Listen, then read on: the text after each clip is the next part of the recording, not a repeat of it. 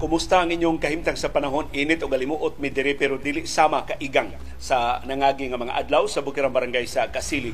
Sa Konsolasyon atong susihon kung pilay laslas sa presyo sa mga produkto sa lana nga ipatuman sa mga oil companies karong Martes karong simanaha perting gamituya ra sa laslas posibleng less than 50 centavos ang laslas. Posible gani nga why laslas? Pero ang konsuelo wa say aumento nga gitagda sa presyo sa krudo karong simanaha karong simana karong hapon na sab atong susihon ang reklamo sa mga healthcare workers. Wa pa man gihapon nahitabo bisan sa pasalig sa bagong health secretary nga si Teodoro Herbosa. Nga trabaho na sa Department of Health ang ilang natanggong na duha na katuig nga utang sa gobyerno sa ilang mga COVID-19 benefits. Unsa man ni si Herbosa wa ni kalainan sa nangagi nga mga tagduma sa Department of Health nga mas abunda og pagarpar kaysa aksyon Samtang ang Department of Finance doon na pasiuna nga mga detalye sa kausaban sa pension system sa military and uniform personnel. Ang ilang gisugyot contribution nga pinuan nga 5% to 9% depende sa kahimtang sa mga military o uniform personnel. Ang mga aktibo na sa serbisyo, 5% ra sa ilang sweldo ang ilang itampo. Ang mga bagong entrance, katong bagong makasud, pagkasundao, pagka-pulis, pagka-jail guard, pagka-bombero, o ubang uniform personnel, 9% ang ilang contribution sa ilang pension system. Aron makabarug na sa iyang kaugalingon nya mo counterpart ang gobyerno aron mahimong 21% ang ilang contribution. Aron igo na na makabarug ang MUP pension system sa mga panginahanglan sa retirement sa mga sako. Ato ning subayon ang gisugyot nga kausaban unsa ni ka acceptable ngadto sa mga sakop sa armadong kusog sa Philippine National Police o sa ubang uniform services sa atong gobyerno. Karong hapon na sab ang pagtutok na nato sa mga updates sa National Basketball Association NBA kay duha kadagkong kalihukan ang mahitabo sa nahibili mga adlaw karong buwana ang NBA draft nga mopili na og Langyaw, taga Pransya, mo number one pick uh, karong tuiga. O ang pagdominar na dili pagdominar wa pa magin sila hingpit mo dominar pero ang pagdaghan na sa mga langyaw sa nga mga magdudua sa National Basketball Association. Gisubay ning tanan atong dream team sa 1992 gang gipanguluhan nilang Michael Jordan, Magic Johnson o Larry Bird. Ang tuto ka mga higante sa National Basketball Association nga nagka ipon og usa lang ka team gitawag og dream team nga nang hawd sa tanan ng mga duwa sa Olympics pero sa samang higayon nakadasig og mga batanon. So sa mga pipilas mga batanon nga nadasig sa dream team si Dirk Nowitzki si Tony Parker. Kundi pa tungod kuno sa dream team nag football sila. Nag, nag Nipili sila og lain nga sport pero basketball mo ilang gipili. Kung nakakita ni Michael Jordan na hilabihang nakadominar sa tanang mga duwa sa Dream Team. Ato na subayon karong hapuna. Samtang ang inyong mga viewers views, ang inyong mga panghuna-huna, ug inyong mga reaksyon sa mga isyu nga atong natuki o wa matuki dinhi sa atong mga programa. Og karong hapon bisag Domingo nga dako, mga hasmig pangimbitar ninyo sa laing edisyon sa atong kasayuran kinoy ko yan. Sulti ayaw hilo, pakabana ayaw pagluom, imbitado ka kada hapon sa binayluay nga gawas mo, sa panahom, sa kilom-kilom.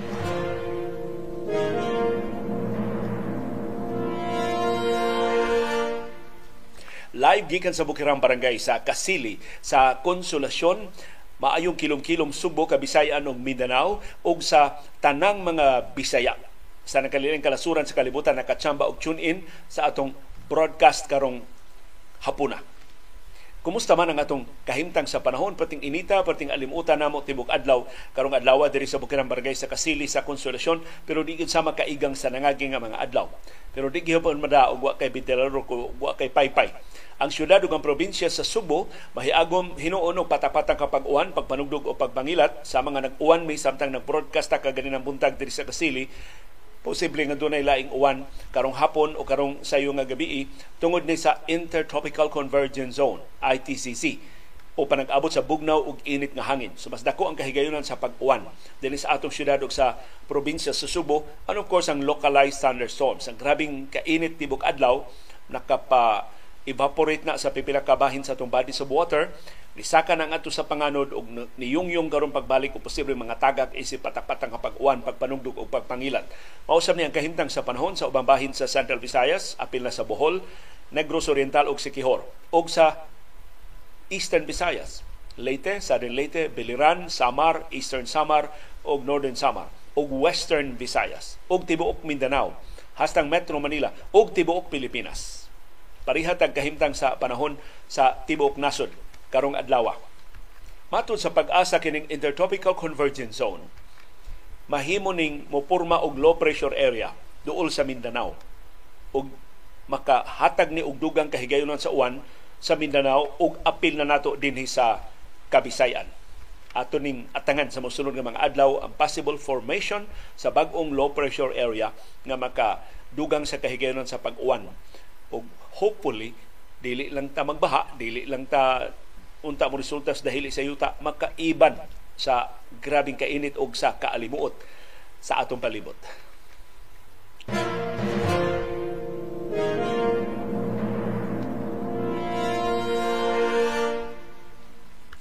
Hangtod karon wa pa masusi unsay hinungdan ni pagkasunog sa usa ka barko di pasahero nga naglawig gikan sa Sikihor padung sa atong silingang probinsya sa Bohol Kini maong barko na sunog ganinang kadlawon samtang duol na sa pantalan sa Tagbilaran sa Bohol. Tanang 132 ka mga pasahero o mga tripulante ang naluwas na sa Philippine Coast Guard pero kasagaran way Coast Guard nga niabot mga mangingisda maoy nakaluwas sa kasagaran sa mga pasahero. Yung mga pasaherong maayo mo langoy, duol na malas pantalan sa Tagbilaran, ang langoy na lang sila padung sa pantalan sa Tagbilaran. Pag abot sa Philippine Coast Guard, press release na ila nga gihimo nga sila mao'y nagpasiugda sa search and rescue operation. Pero wa gyud paabuta kining sunog ining maong passenger vessel pila na lang ka metro gikan sa pantalan sa Tagbilaran.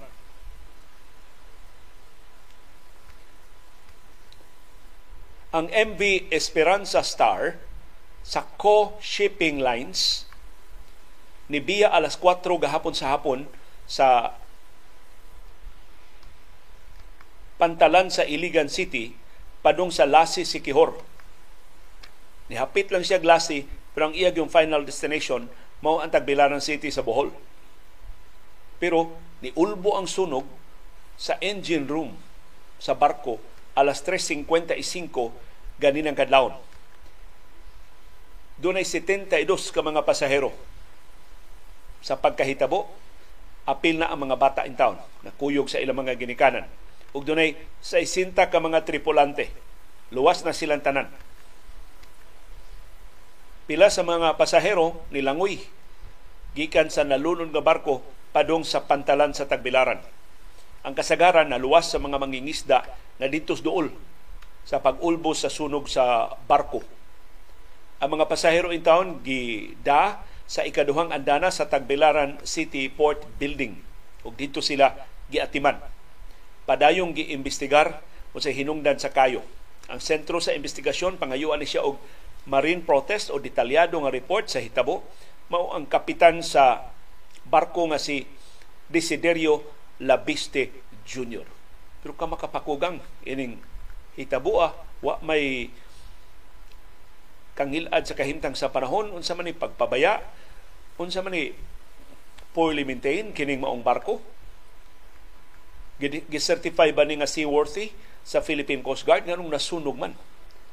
Wa ba di ay mga personnel sa barko nga nakabantay? Sa wa pahingpit nga muulbo ang kayo?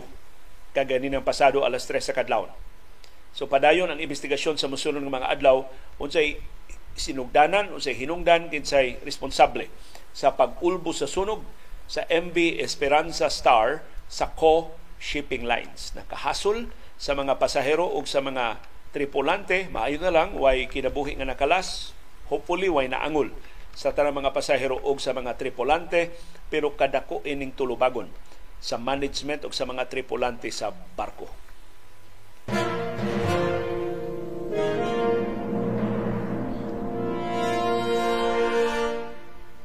Ug padayon ang pag dahili sa lava o nagbaga nga lapok gikan sa baba sa bulkang mayon. Matod sa FIVOX, posible mauna ni ang maximum nga gitason sa dahili sa lava ni abot na og usa og tunga ka kilometro gikan sa baba sa bulkan. Samtang kining nag, nangatagak nga mga bato ug ubang mga tipaka gikan sa ibabaw sa bulkan, nagpadayon sab sa pagdahili ni abot na og 3.3 kilometros gikan sa kinapungkayan sa bulkan. Matod sa FIVOX, nakabantay sab sila og tuto ka mga volcanic earthquakes. Nakabantay sab sila og pag kolapso sa dome sa kanang bakba gyud sa bulkan na panayon nga ni dahili unya dunay pyroclastic density currents nga nilungtad og dos ngadto sa 6 minutos. Kani mo ni ang pagdahili sa mga nakalilain na lang ang mga materyales gikan sa ibabaw sa bulkan. Nakarehistro sa mga PBOLs og 274 ka rockfall events sa bulkan mayon. Samtang ang mga aso ug abo nga niutbo gikan sa baba sa bulkan niabot sa gitason nga 100 meters. Ang bulkang mayon nakabuga og average nga 1,004 ka toneladas kada adlaw sa sulfur dioxide. Nagpaabot ang PBOX nga kining pag-alboruto sa mayon mulungtan ni og pila ka buwan.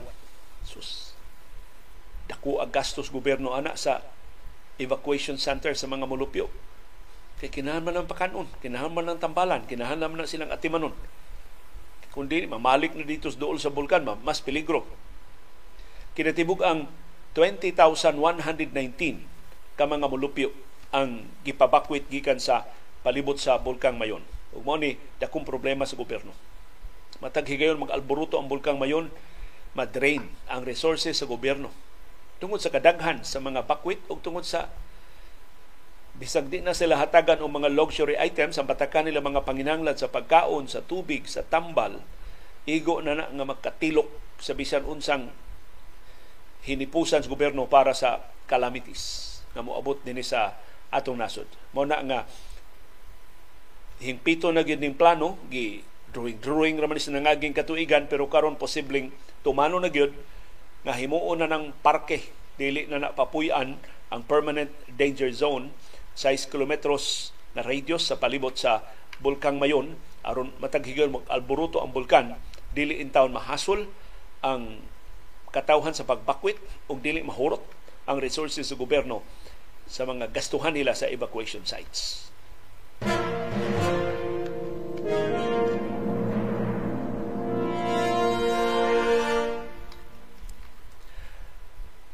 Nangutana nako kaganina kanus amang kuno sila mahibaw kung pila gyud ang us-us sa presyo sa mga produkto sa lana. Ugma pas buntag. Lunes sa buntag ni ipahibaw sa mga oil companies. Pagkakaron bana-bana lang una ni ang among mahatag ninyo. Ang gibana-bana nga us-us sa presyo sa krudo posibleng Y us-us or 20 centavos nga us-us. So posible 0 posible 10 posible 15, posible 20 centavos kada litro sa us-us sa presyo sa, sa krudo. Sa gasolina, mas dako-dako. Ipaabot mga 20 ngadto sa 50 centavos kada litro ang us-us sa presyo sa gasolina. Ang kerosene, mas gamay. Ang us-us, 10 centavos ngadto sa 30 centavos ang kada litro. Ang pangutana, nganong ni us-us, mo us-us man ang presyo sa lana karong simanaha, Kaporte nakuha man sa aumento sa presyo sa lana sa niaging semana. Wa pagi explanation nga nalawatan ang Department of Energy pero akong duda one week late ang ato mga presyo sa Pilipinas. Kay last week nahibong masabda. Ni usos ang presyo sa lana sa merkado sa kalibutan pero ni saka og kapin piso kada litro ang presyo sa lana dinis ato sa Subo ug sa babahin sa Pilipinas. Sa niaging semana ni saka ang presyo sa lana 3 dolyares kada baril. Dako kayo pagsaka sa presyo sa lana pero us-us ang atong presyo din sa Pilipinas. So posible kining pag us-us sa presyo pinasikad ni sa us-us sa presyo the week before last. mao ni ang hinungdan niya katong us-us last week mo to ang pinasikad to sa no katong pagsaka sa presyo last week pinasikad to sa presyo sab sa duha ka semana ang nilabay. Although duha ka semana ang nilabay ni us-usab ang presyo sa lana sa merkado sa kalibutan. So kahibudngan gyud. Murag do na tay atong kaugalingong sukaranan. Di ta mag-agad sa presyo sa lana sa world market sa pagtakda sa tong presyo dinhi sa ato sa Pilipinas. Hinaut dili ni Marka Pataka, hinaut dili ni wa ni saguli og pahimos aron mas mupaburot pa sa ginansya sa atong mga oil companies. Nagsabot na ni sinandaan kung pila ang us-us, kung pila ang umento. Kakuyaw kung nagsabot pa gyud kung pila burot, pila pa, patuyang sa ilang pagpaginansya.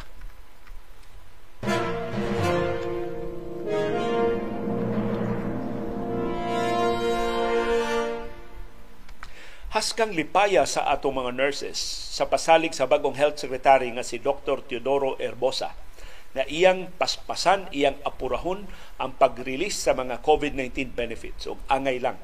Kay kini mo mga benepisyo dawatuno ni sa mga nurses, mga doktor ubang mga healthcare workers since 2021. Duha ka tuig na ning utanga sa gobyerno hangtod karon wa pa mabayri. So pila ka adlaw human giluwatan ni Secretary Herbosa ang pasalig gipangumusta ang mga nurses. Matod nila, we are still waiting for positive and concrete actions. So, ang pasalig ko nung herbosa, wa pay resulta, wa pay action nga nahimo. Sa ito pa, wa pa sila nadawat sa ilang nalangay na pag-ayo ng mga COVID-19 benefits. Ang Filipino Nurses United FNU niingon nga ang mga saad ni Secretary Herbosa mura ra kuno way kalainan sa saad giluwatan ni kanhi Health Secretary Maria Rosario Verhiri sa siya pay officer in charge sa Department of Health so wa pa matudlo si Herbosa. Mausab ko rin pasalig ni kanhi Health Secretary Francisco Duque III. Pero sama ni Duque, sama ni Verhiri, si Herbosa, pulos lang sa saad, wa pa gyud mapatuman hangtod ning higayuna. Matod sa mga nurses, doon na pay utang ang gobyerno nga 12.57 billion pesos sa health, health emergency allowances para sa mga nurses, mga doktor, ug ubang mga healthcare workers. Dakuha pa ining utangan, 12.57 bilyones pesos pa. Kuning ang Department of Budget and Management magsigig balibad sa DOH na nangita pa silang kwarta. Nagsigi pa sila og pangitag kakuha ang kwarta para ining mao mga benepisyo sa mga healthcare workers. Ug mo pait. Lehitimo nga utang sa atong gobyerno lisod kay bayran. Dinali ang mga benepisyo sa atong mga healthcare workers nga atong giulog-ulugan nga mga bayani sa pandemya, dugay kay nigawas ang kwarta. Pero doon ay mga kiat-kiat, doon ay mga programang wa gyud ta kakita unsay kapuslanan, haskang dali ara manggawa sa kwarta. Haskang dali ara nga mubaha sa pundo sa atong gobyerno. Matod sa kahupungan sa mga nurses, nabalaka sila sa ilang nahibawan karong bag-o nga arbitrary non-renewal of contracts sa mga nurses nga gihire isip contractual work contractual workers sa mga government hospitals. So doon mga nurses nga nagtrabaho sa mga government hospitals pero wa sila wa sila i-hire isip regular nga mga nurses, gihire sila isip mga contractual nga mga nurses ni-expire ng ilang kontrata, wa i-renew ang ilang mga kontrata. So magpatid-patid intang lata kining mga mga nurses sa musunod nga mga adlaw. Matod sa FNU, daghan kay mga nurses nga sud na sa daghang katuigan ng serbisyo sa mga ospital, kontraktual ra gihapon.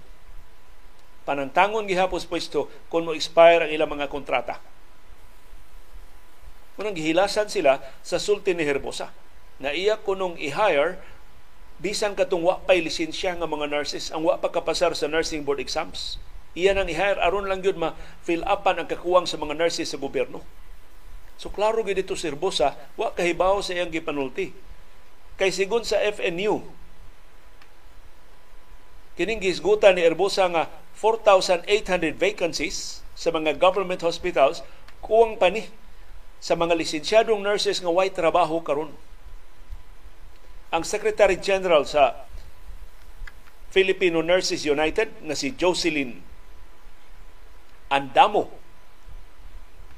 Ni supak inig sugyot nerbosa nga i-hire ang way lisensya nga mga nurses. Matod niya ang ayan nga unahon ni Herbosa sa pag-hire ang lisensyado nga mga nurses nga way trabaho hangtod karon. Tungod sa kagamay sa suhulan ug tungod aning contractual nga arrangement sa ilang pagtrabaho sa mga government hospitals. Muni ang mga nurses na pugos sa pag dawat na lang mga pwesto nga non-nursing kay arang-arang man ang mga suhulan o mga benepisyo. Ang FNU ni barog sa ilang awhag nga itakda ang suhulan sa mga nurses at 50,000 pesos per month. Aron di na sila mapugos in taon pagpanglangyaw ngadto sa ubang kanasuran para sa pagpangita og mas maayong ugma para sa ilang mga bata. So, na. Pila ka semana human siya ni Osumer sa iyang pwesto isip health secretary nagkaklaro na nga si Health Secretary Teodoro Herbosa Jr. way kalainan sa nangagi nga mga pangu sa DOH may lang sa istorya.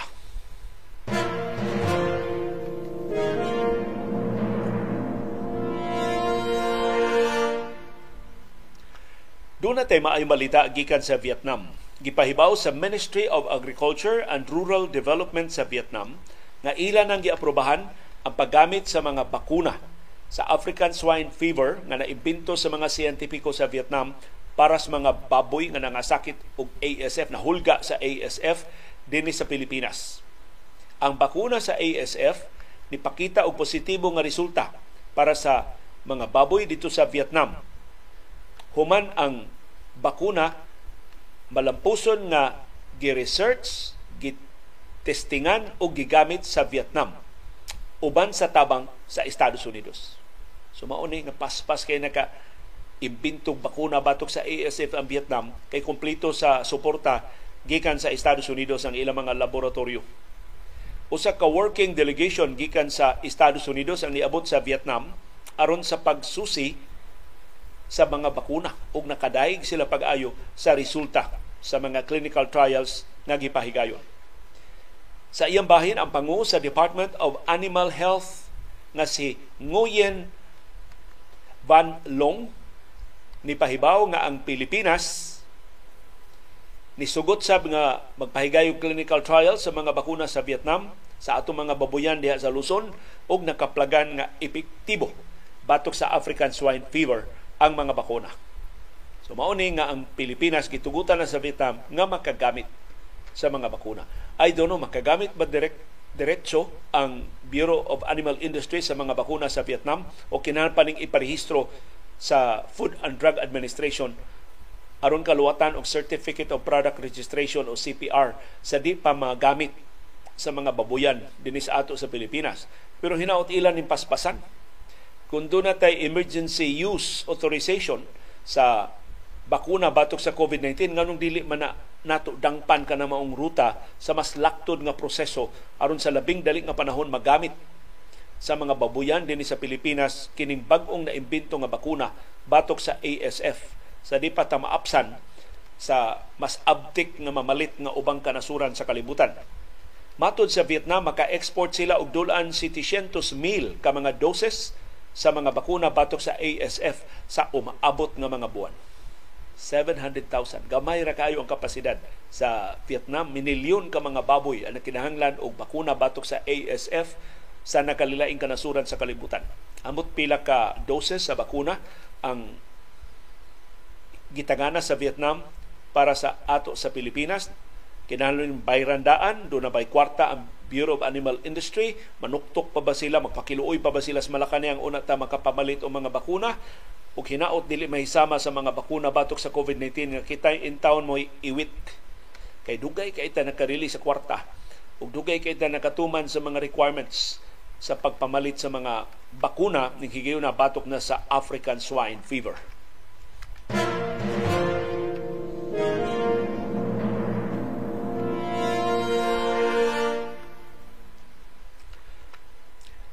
Gipagawas na ang mga detalye sa mga economic managers ni Presidente Ferdinand Marcos Jr.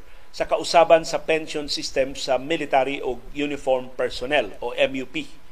dinis ato sa Pilipinas. Matod sa mga economic managers, ilag yung nahukman pabayron gyud ang mga sundao ug ang mga pulis ug ang uniform personnel gikan sa binuwan nilang sweldo sa ilang contribution ngadto sa pension system. Kay dili gyud ni sustainable na 100% sa ilang pensyon magikan sa national budget kada tuig. Ang katawhang Pilipinhon mo mutakilid para sa abunda kaayong pensyon sa mga sundao, sa mga pulis o ubang mga uniform personnel.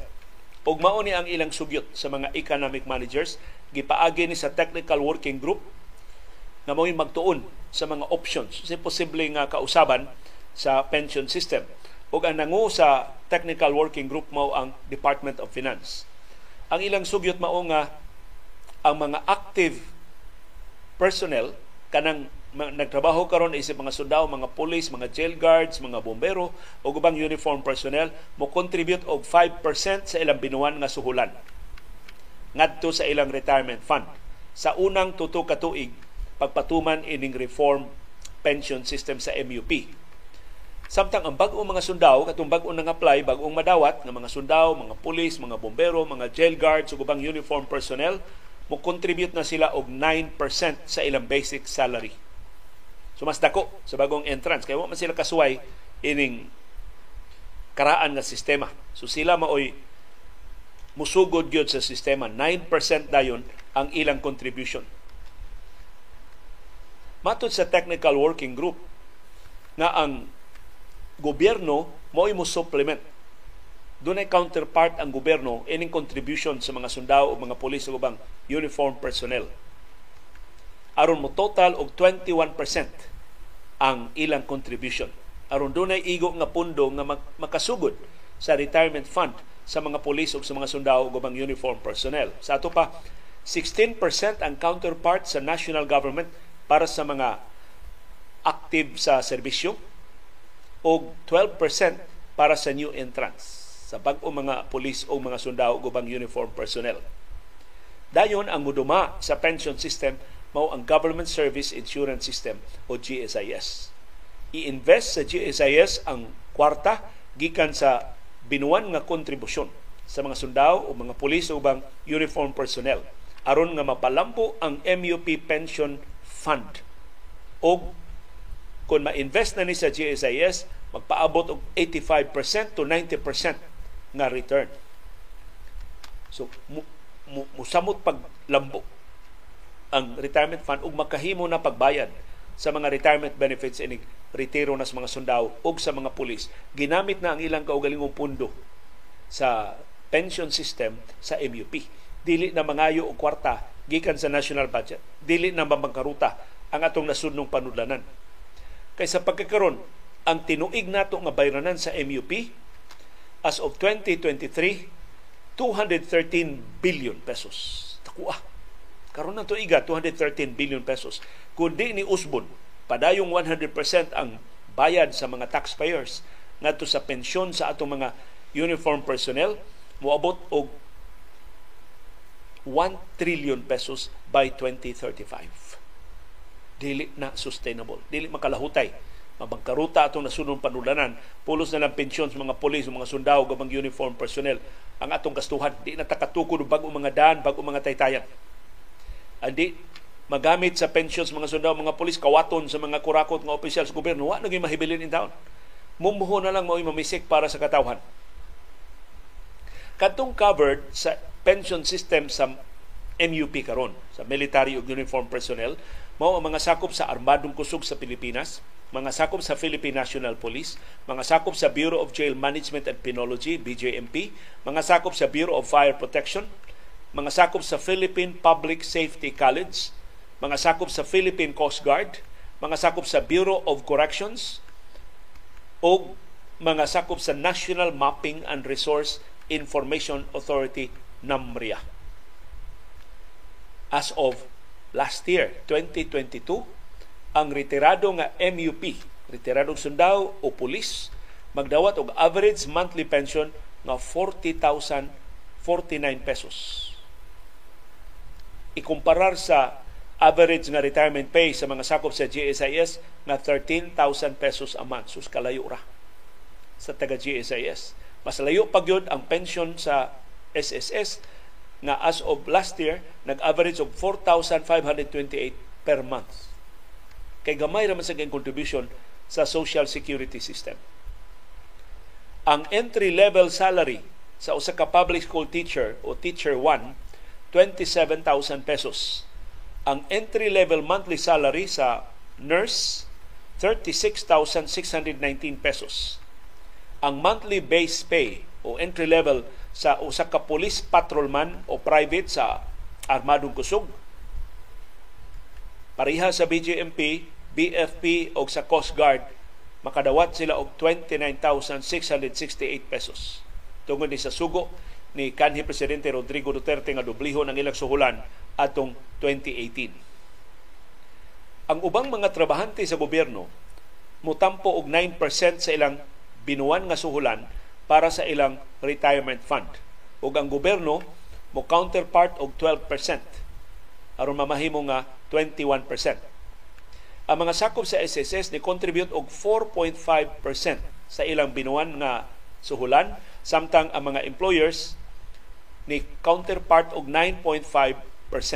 Gamay kaayo ang pension sa Social Security System kay gamay kaayo ang contribution sa mga sakop sa SSS sa ilang retirement fund. Hindi mo di ta mahibong ano mas dako ang pensyon sa Government Service Insurance System kay katunga ra ang gibayran sa SSS 4.5% kaysa gibayran sa mga sakop sa GSIS nga 9%. Ang laing bintaha sa mga military og non-uniform pers og mga military og uniform personnel o MUP mo retire na sila at age 56. Ang mga trabahante sa gobyerno o sa pribado ng mga kumpanya ang ilang retirement age 60 ang compulsory retirement 65 tungod ini mas sayok nga makapahimo sa ilang pensyon ang mga sundao, mga pulis o ubang uniform personnel kay masayo man sila nga moritiro gikan sa serbisyo. Laing sugyot sa mga economic managers tangtangon ang automatic nga indexation. Na mutubo sab ang pensyon sa mga retiradong pulis o mga sundao kung mutubo ang sweldo sa ilang mga counterparts nga aktibo pa sa serbisyo. So hinaot ang acceptable sa mga sundao ug mga pulis ug ubang uniform personnel kining gisugyot nga kausaban nga angay lang kay dili makiangayon ug bisad maayo nga ang inyo dihang retirement mas buhong kaysa ubang mga trabahante sa gobyerno o pribado mga kompanya nya wa mo'y bisan usa ka dako na lang nga tampo.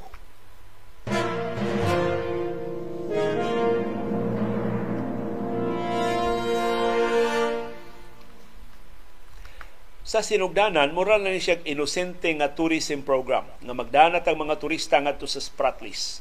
Pero ni pasidaan ang mga security experts na posible ning mamahimong sunod nga flashpoint sa relasyon tali sa Pilipinas o sa China o sa ubang kanasuran nga nangangkon sa kabahin sa Spratlys. Ang Spratly Islands dunay kapin gatos ka mga gagmay nga mga isla ug mga reefs nga gilibutan sa abunda kaayo nga mga pangisdaan ug posible nga abunda sab kaayo nga gas ug oil deposits. Giangkon ang tibok Spratlys sa China, sa Taiwan ug sa Vietnam.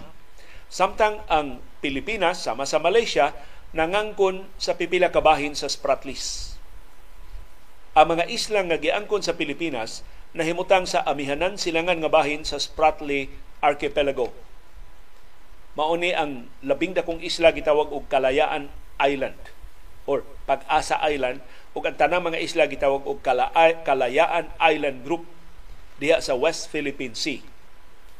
Ug mauni ang sukaranan sa bag-ong tourism package nga gilusad sa gobyerno sa Pilipinas nga mangimbitar sila lokal ug langyaw nga mga turista ngadto sa Kalayaan Island Group aron pagpalig-on sa tumpangangkon sa tibuok West Philippine Sea. Kini mo package gitawag og The Gate The Great Kalayaan Expedition 2023. Pito ni kaadlaw nga excursion pag suroy-suroy sa mga isla diha sa West Philippine Sea sakay sa usa ka yate. Ang average price sa kada participant 2,400 US dollars or 120,000 pesos. Di tang kaabot ini. Maglaway lang ta sa istorya ini. Ang Great Kalayaan Expedition moabli sa West Philippine Sea ngadto sa turismo. Ang labing unang biyahe kay nakasugod naman eh. Ato ning nabalita din ni dayong lusad ini pero ang una gyud nga biyahe nga namayad na ang mga turista gisugat dayon og Chinese Coast Guard ship. So wa, wa malingaw ang China. Kadunay mga turista nga nangabot sa Pag-asa Island.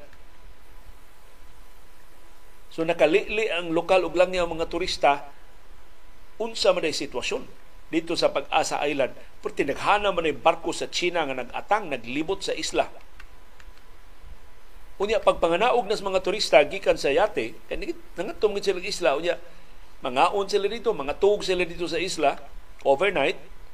Nakadawat na silang mensahe sila mga cellphone, Welcome to the People's Republic of China. so ang China, mo'y una nag nga no man sa ning smart do na mo kuno cell site ang smart diha muputang sad mo welcome message nga ato na sa Pilipinas ang pag-asa. Island nganong ang China man hinon makauna og paita. In English pa ang message? Aron makasabot gyud ang mga turista. Nagiangko na na sa China. Hasta ang Pag-asa Island. Ang kinadagang isla sa Kalayaan Island Group.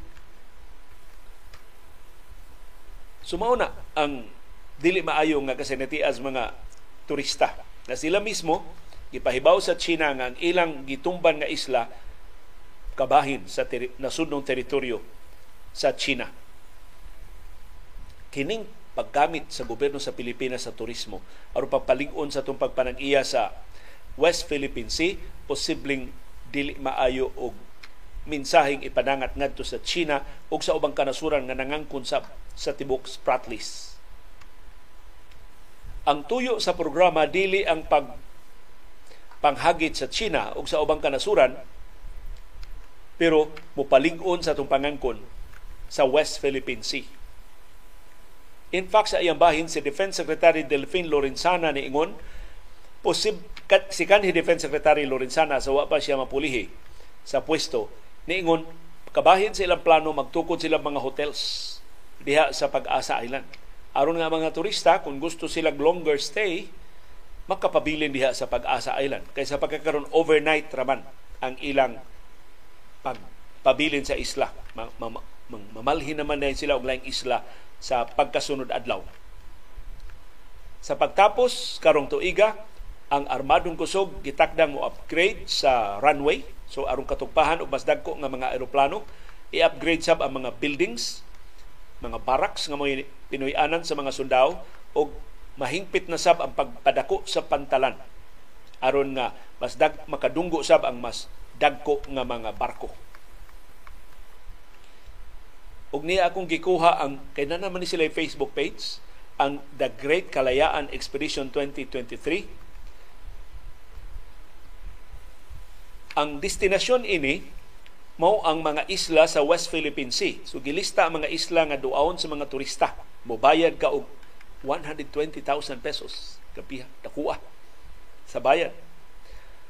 Anha mo manggikan sa Puerto Princesa. So tanang mga turista anha manukad sa pantalan sa Puerto Princesa sa Palawan. Balik pito ka adlaw ug unom ka gabi. Kining maong package tour. Nakalalain nga mga isla ang duaon Lawak Island, Patag Island, Likas Island, ug ang Pag-asa Island na may kang isla sa Spratlys. Ang package maglakip og full board and lodging. Tanan nimong gastos pagkaon anang pito ka adlaw ug unom ka gabi libre. Marine equipment. So tanang mga ekipo para diving, para snorkeling, libre. Doon ay tour guide nga mugiya ninyo mo, mo explicar unsay significance sa mga lugar nga inyong giduaw. Sa kinatibuk-an sa biyahe, ang mga turista ana magpuyo sa MV Dolphin Live Board. Mao ni ang yate nga muhatod kuha nila. Except sa overnight stay. So doon ang usa ka gabi adto sila mga tug sa Pag-asa Island. I don't know ang accommodation dito natukon na ba ning hotel nga gisaad ni Lorenzana or mga payag-payag na or mga Pinoy-ana na nga gipahuwaman lang para sa mga turista. Ang kada expedition ngadto sa Pag-asa Island limitado ra ang gidaghanon sa mga pasahero. Muna nga daghan kay na interes o pipila ra na kakuyog. Ang latest nga expedition May 29 to June 4. So bago lang na human. Ikaduha na ni nga expedition. Kay katulo ra man ni kada tuig. Ang katapusan nga biyahe kung makaabot pa mo kung interesado mo, nya doon na mo igo nga budget karong sunod semana ang sunod na expedition. Ang labing unang biyahe atong March 16 to March 22.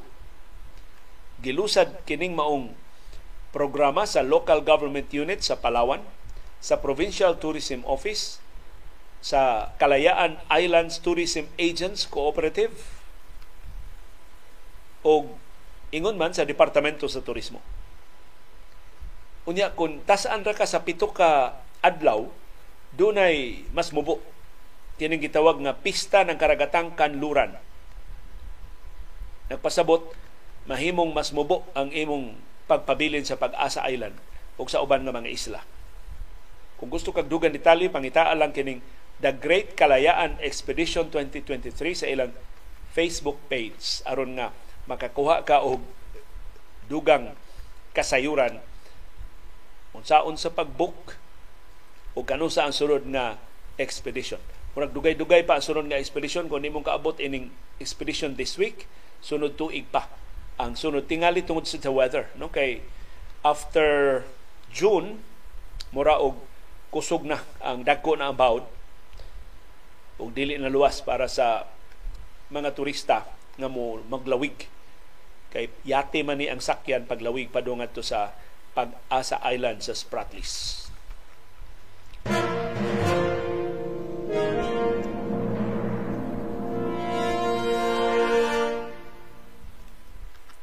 Usa sa labing dako og problema sa sunod nga season sa National Basketball Association mao ang Los Angeles Clippers. Pati dako ang gasto sa Clippers pagkuha sa mga superstars nga silang Kawhi Leonard o si Paul George pero wa gyud sila naani.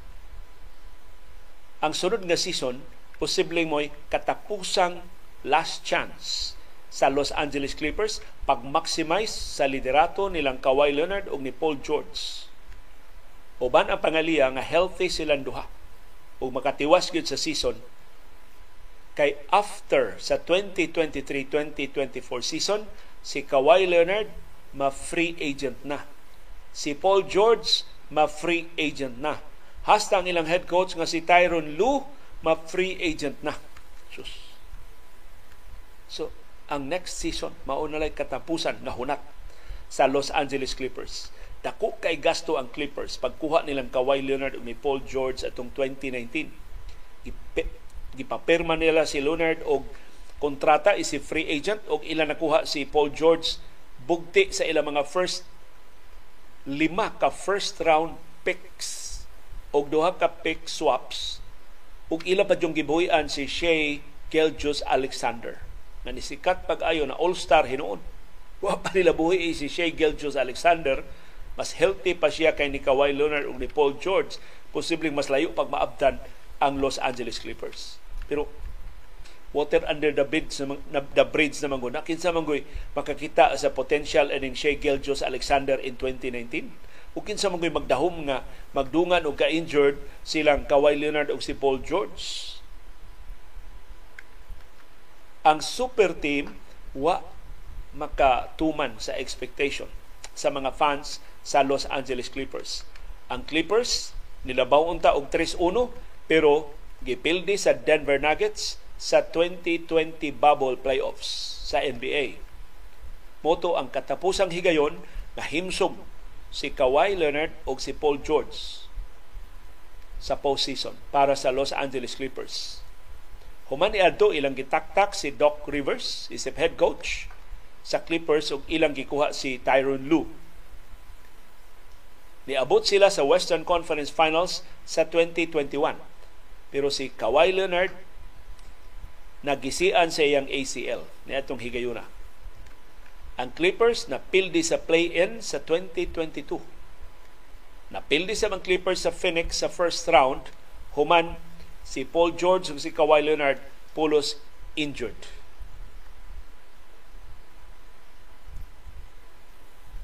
Ang dili pag-extend sa kontrata ni Tyron Lue magpasabot nga ang Clippers andam na nga mo rebuild human nila ni Kawhi Leonard og ni Paul George. Kay kun dili gihapon makaproduce ang ilan duha ka mga superstars nga dagko kaayog sweldo gikan sa Clippers murag binuang na sandako. Na sustinihan lagi gihapon sa Clippers samtang nagkatiguang na silang Kawhi Leonard ug si Paul George ug mas injury prone pagitinuon pero unsa may kapilian sa Los Angeles Clippers? Wa sila draft pick. Ilamang gitahan ang tanan nilang first round draft picks para ni Paul George ang sunod nilang draft pick unya pa sa 2027. Upat pa katuig gikan karon. Ya di sad sila makatank, di, di sila makapapildi sa ilang mga duwa. Kay wa man sa sila pick sa draft position. So ug musaka ang ilang ranking ang Oklahoma City Thunder nga mo'y nakakuha sa ilang mga draft picks mo'y makapahimos Unya gusto sab ang Los Angeles Clippers nga maayo ang ilang mga duwa competitive sila kay bag-o ang ilang home court. Mubiya na sila sugod sunod tuig sa home court sa Los Angeles Lakers. Di na sila mag-share og home court. Doon na na iyang kaugaling home court. Gilngig kay ang tag-iya baya ini si Steve Ballmer baya ang tag-iya sa Microsoft. So, why problema sa kwarta ang tag-iya sa Los Angeles Clippers. Nagtukod sila og ilang kaugaling home court kung magsili silang kapilde. Kinsa may mamalit sa ilang mga tickets. Kinsa may musugal og pangumpra sa ilang mga season tickets. So kinahanglan mo pakita ang Clippers og abilidad. Ug dako kay attraction si Kawhi Leonard ug si Paul George kung healthy sila. So unsay mahitabo sa Clippers? Ilang pahimuslan ang katapusan nga season uban nilang Kawhi Leonard o ni Paul George uban ang paglaom nga magmalampuson. Ang team aron nga dunay rason pagpugong nilang Kawhi o ni Paul George sa Clippers pagpugong ni Tyron Lue i-extend ang iyang kontrata as head coach sa team. Otherwise goodbye bunot ang super team sa Los Angeles Clippers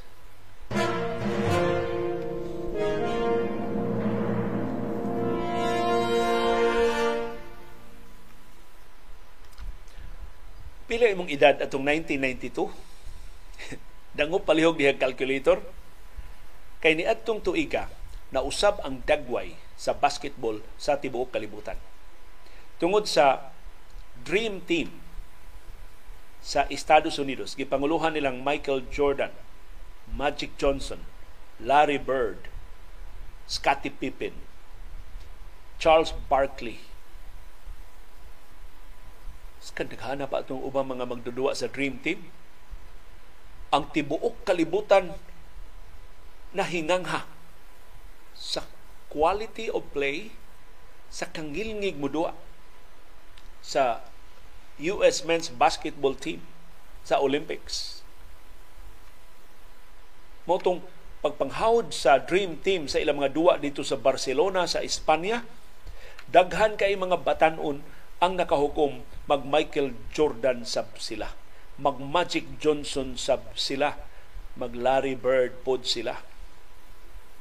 Ni atong tuiga si Dirk Nowitzki sa Germany 14 anyos pa.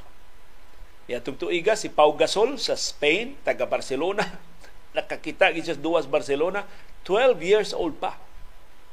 Ni atong higayon na si Tony Parker nga taga Pransya 11 anyos pa ang tuto ka mga Europeans nakahukom pagduwa sa NBA tungod sa ila nakita sa Dream Team og naka-appeal sila sa 20 ka All-Star rosters og nakadaog sila og pito ka mga NBA championships between the three of them.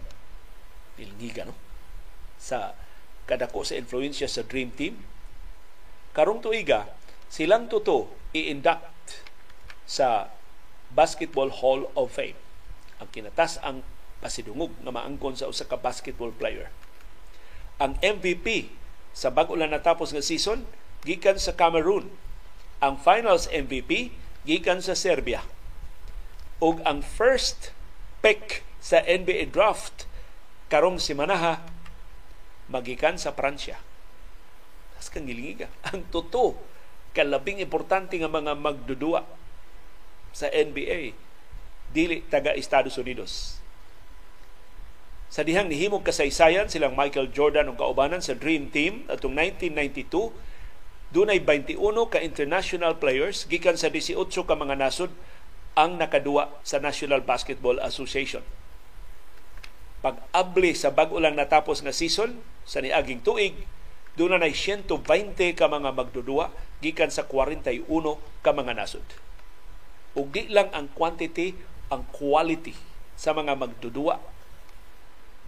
Gikan sa ubang kanasuran nakapalambo pag-ayo sa National Basketball Association. Kung kahinomdom ba mo atong 1994, duha ka tuig human sa Dream Team si Hakim the Dream Olajuwon taga Nigeria nahimong labing unang international NBA MVP gigang Hakim ha? Siya kinaunahan nga langyaw nga na MVP sa NBA Nisunod niya si Steve Nash nga taga Canada nakadaog og kaduha sa MVP 2005 ug sa 2006 ikatulo si Dirk Nowitzki nga nakadaog sa 2007.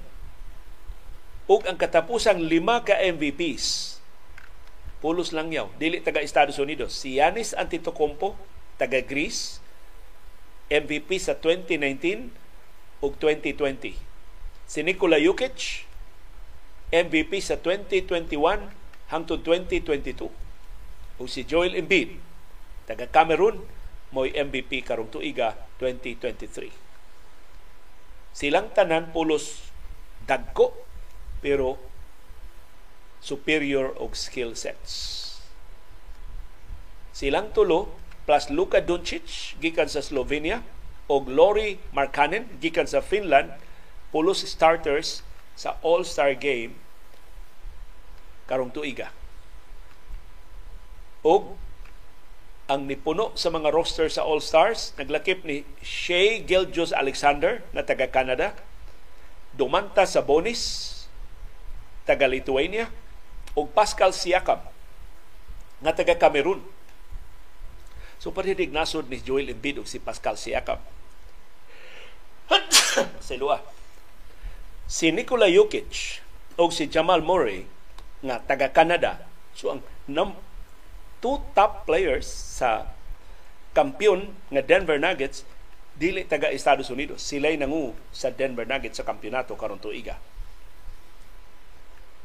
Tungod sa pagkausab sa dagway sa duwa sa NBA, gikan sa physical kay nga duwa atong nangagi nga mga dekada, ngadto na sa mas paspas o mas offensive mindset nga duwa tungod sa revolusyon ni Panguluhan ni Stephen Curry sa Golden State Warriors, ang mga international players nakabenepisyo. Kay mao man ilang estilos duwa sa Europa. Ug mao ni ilang gidak-an nga duwa.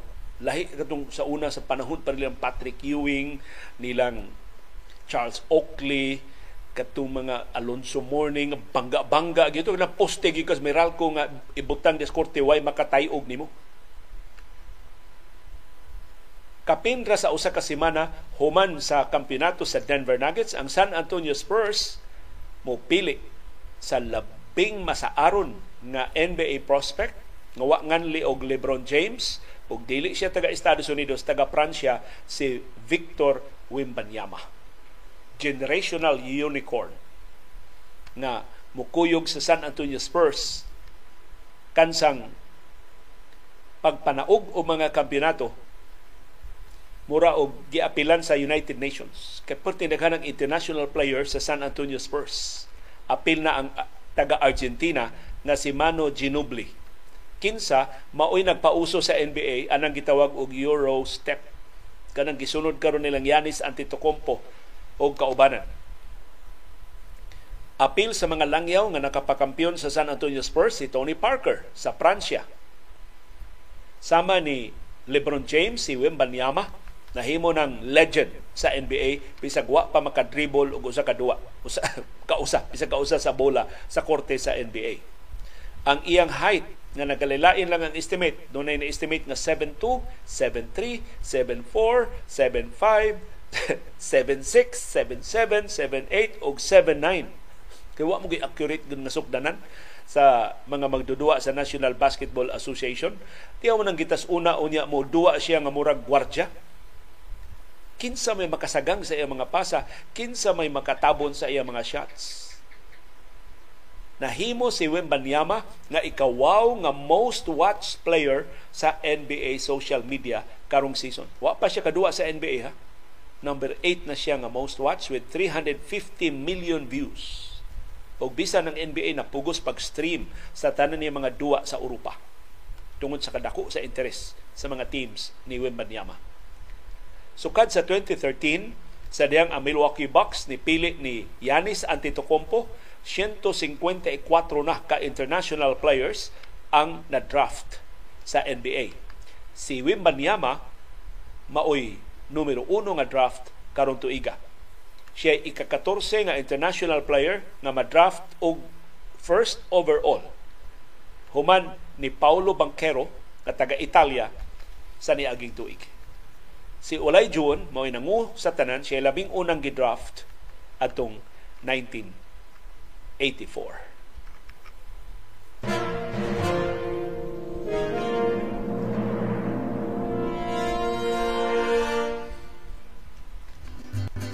Daghang salamat sa inyong aktibo nga pag-apil o pagsuporta sa atong mga programa. Aniya na ang atong viewers views. Ang inyong danon o makinaadmanon nga mga opinion o mga reaksyon sa mga isyu nga atong gituki o wa matuki sa atong mga programa.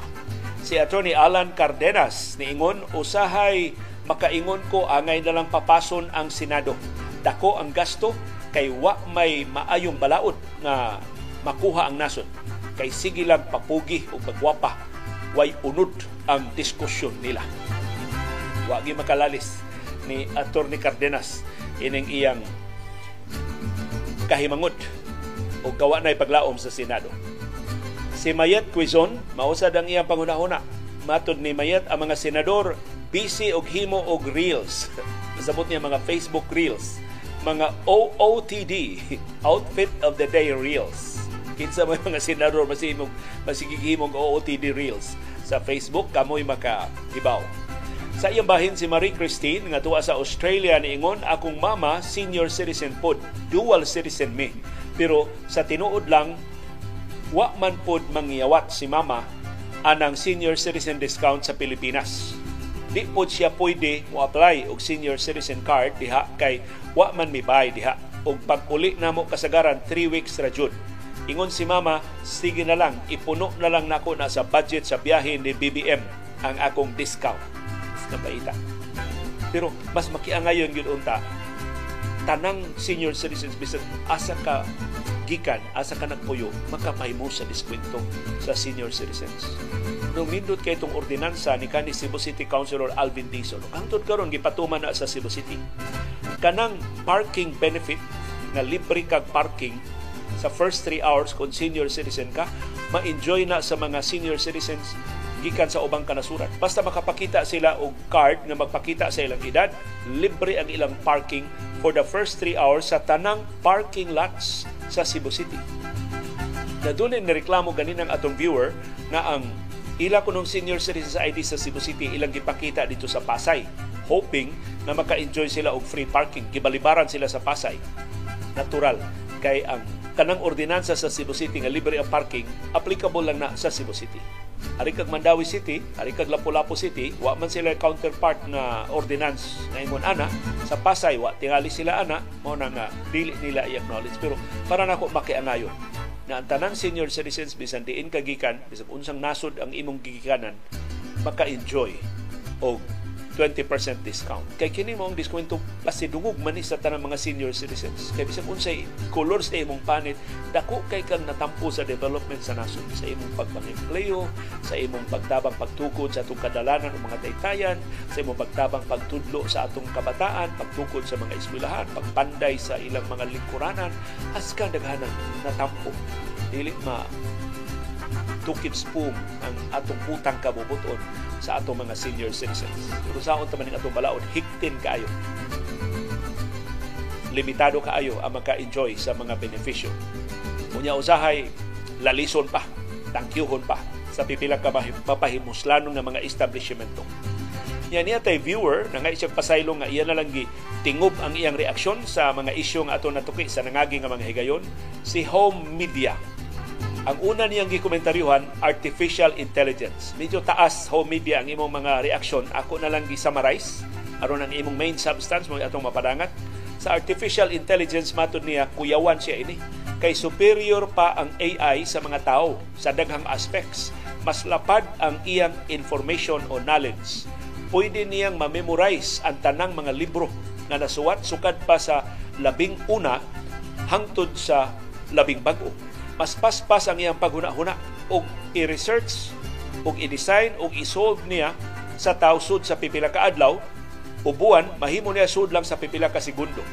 Although sa creativity o sa IQ superior paghihapon ang tao, it's just a matter of time na maapsanta aning artificial intelligence kay mag self-improve man ni siya. Usa sa di pa na mahitabo, hinaot nga ang mga gobyerno sa tanang kanasuran magsugod na og hunahuna og mga balaod sa pag-regulate sa artificial intelligence. Ikaduhang isyu nga gisgutan, sinusitis. Wa ni personalay ning iya. Mato niya, iya kong gitambagan o tanan na problema sa sinusitis, suwayi ang essential oils. Na atoy time, nag pneumonia ko o na-admit ko for one week. Bisa nakagawas na ko sa ospital, sige pa ko balik-balik sa doktor for 5 months tungod sa sinusitis. Ni-try ko sa essential oils, bisan skeptic ko, wa siya mo tuo pagsugod, pero effective ang essential oils. So nagpadayon ko, ug hangtod karon basta magsugod na akong symptoms, mupahid lang ko og oils. Akong usual nga sipon, ubo, hilanat ug flu-like symptoms na mahitabo gyud once or twice a year wa na karon ilgig iyang endorsement sa essential oil. Sila magpapalit niya kog essential oil si Dr. Iris ato ng suwayan. O katapos ang isyo yang gikomentaryohan ang atong mga OFW shelter sa Kuwait. Mas maayo mutuman lang kita sa balaod sa Kuwait kay naamanta sa ilang nasod. Sila'y magbuot. Doon na lang ko'y suggestion sa DFA o sa OWA ug sa DMW nga muhangyo sila sa Kuwaiti government nga una dapat na agi way of communicating with the OFW sa ilang pamilya diri sa Pilipinas ug sa Philippine Embassy sa Kuwait. Dili man tingali na lisod kay Sharo why internet connection ang ilang employers. Ikaduha, dapat regular nga mang magpahibalo ang OFW sa ilang sitwasyon. Murag proof of life ba mag-employ ang embassy o mga social workers nga maura trabaho ang pagyampungan sa computer para mangumusta sa mga OFWs. O ikatulo, regular ang pagbisita sa taga-embassy o local police dito sa mga OFWs para nga in case nga gipanghudlat lang di ay ang OFW nga mag-message sila sa embassy nga okay ra sila pero gi-abuse na di ay para og makasumbong ang OFW nga gi-abuse na di ay sila pwede na dayon sila nga makuha. Puslanon kayo ang iyang mga sugyot pero mura na awahin na tanan giguba na ang atong shelter sa mga overseas Filipino workers dito sa Kuwait o giban na sa Kuwaiti government ang tanang bag-o nga mga overseas Filipino workers. Hopefully, inigresyum sa negotiations niya sa Hulyo, muarang-arang na ang buot sa Kuwait, makumbinser na nato sa ka-reasonable sa atong concern sa mga overseas Filipino workers. Pero wahin na santanan kay nagsugod na sila recruit since last month sa taga Ethiopia, taga Eritrea, taga Kenya o taga Uganda. Mao na ilang ipuli sa mga overseas Filipino workers is mga domestic workers sa Kuwait.